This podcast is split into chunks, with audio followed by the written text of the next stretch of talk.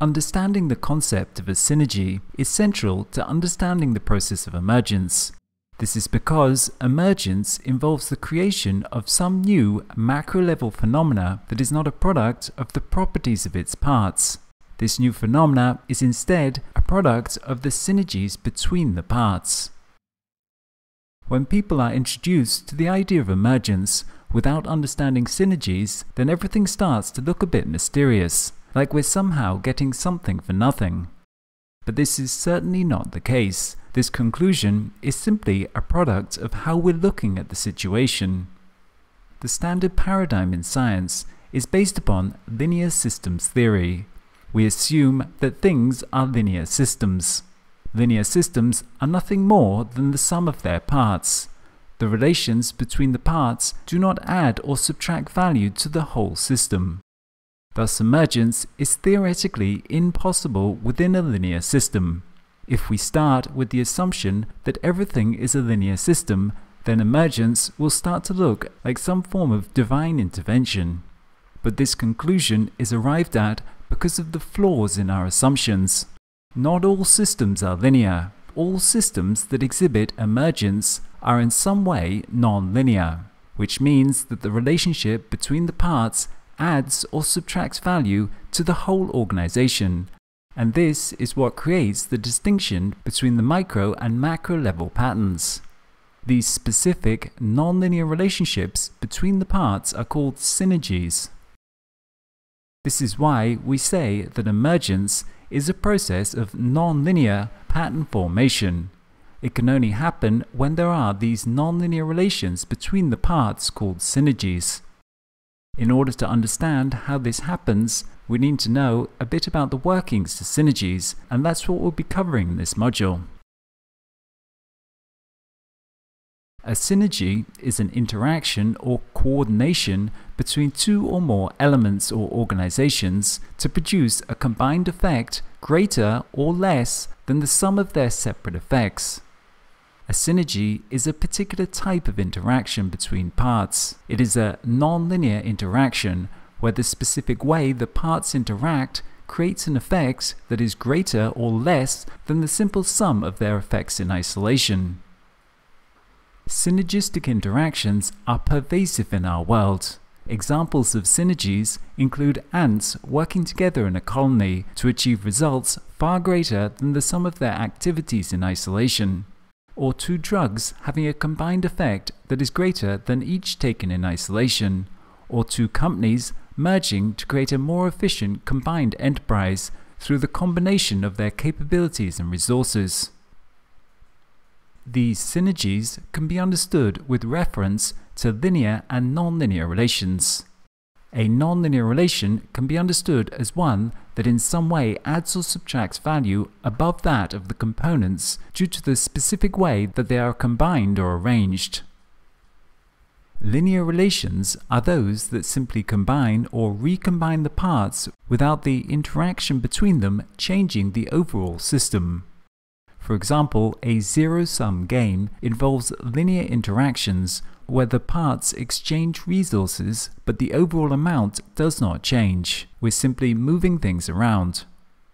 Thus, linear interactions do not add or subtract value above that pertaining to the elements within the system. We simply move things around, divide them up or rearrange them, but the combined organization stays invariant. In contrast, a nonlinear interaction is one that adds or subtracts value from the whole system. A non-zero-sum game would be an example of this. Due to the cooperation between actors, the overall pie can get bigger, thus adding value to the combined organization. Synergies define a nonlinear relationship between the parts of an organization. Unlike linear interactions that are context independent, Synergies are context dependent. The overall value is added out of the interaction between two or more specific parts. With synergies, it is the interaction that adds or subtracts value, and importantly, that interaction is dependent upon the specific components that are combined within it. For example, synergies will only occur within a business if the right people are connected in the right way, and often in the right context. We cannot just connect any people in any fashion. Doing so would remove the synergies. Interdependence, then, is a fundamental part of synergies. The elements within a positive synergy are interdependent in that they have to each perform different functions or roles with respect to each other. For example, a football team works synergistically due to the various roles that the members occupy within the whole organization. Moreover, not only do they have different roles within the team, they are also adapted to and interdependent with the specific characteristics of the other members of their team. If we suddenly switch the quarterback from one team and put them in another, we would likely find the overall performance reduce substantially. In this way, synergies are always contingent upon the particular context within which the components have developed into dependencies with other elements in the system. This is in contrast to linear relations that do not engender interdependencies. For example, in building a brick wall, we could just swap out one of the bricks and replace it with another of the same specification, or simply move the block from one place in the wall to another. This would not affect the overall system. And this is an important feature to linear systems that makes them particularly amenable to our standard mathematical framework. This interdependence between the parts within a synergy is a function of the degree to which they are both integrated and differentiated. Differentiation means that the parts are performing different functions or occupying different states with respect to each other. All the players on a football team do different activities. All the bees in a colony perform different functions. The cells, tissues, and organs of the human body perform different functional roles. This differentiation means that the parts can focus specifically on a limited number of functions and thus perform them more effectively as they become more specialized. But differentiation is of no use if those different parts cannot then be reintegrated towards performing a collective function. All of the members of a football team or the members of a business need to be coordinated into the common process required to achieve the overall objectives of that organization. Thus, integration is just as important as differentiation in that it ensures all the different parts are working together. For example, it is only by having the integration mechanism of the market exchange that we can all have different specialized occupations. Without this macro system for integrating all of our different skills, we would not be able to specialize. In every synergy and relation of interdependence, there is this dynamic of a differentiation between the parts, that is to say, they must be doing different things or in some way have a different form and structure but equally there is integration so that they create some combined organization. The degree of effectiveness of the organization will be largely defined by the extent to which this is achieved and how balanced the dynamic between the two is. Synergies can be described as being positive or negative where a positive synergy describes a nonlinear interaction that adds value to the whole organization. A negative synergy is a nonlinear interaction that subtracts value from the whole organization. A positive synergy describes how the combined organization is more than the sum of its parts due to the parts working together constructively. Indeed, the term synergy can be defined as a measure of the effectiveness to the joint efforts of various subsystems acting in coordination. Positive synergies are a product of elements effectively achieving both differentiation and integration. For example, in the process of brainstorming to come up with new ideas, the process will be most successful if given a wide diversity of ideas and the capacity to synthesize those different ideas into a finished outcome. To be successful, the team will have to come up with both different ideas and be able to coordinate in synthesizing those ideas into a final solution. The degree of positive synergy in a group can be understood as a function of the level of both differentiation and integration added to how balanced these two are. The more specialized the parts, the greater their integration, and the greater the balance between those, the more functional the overall system will be.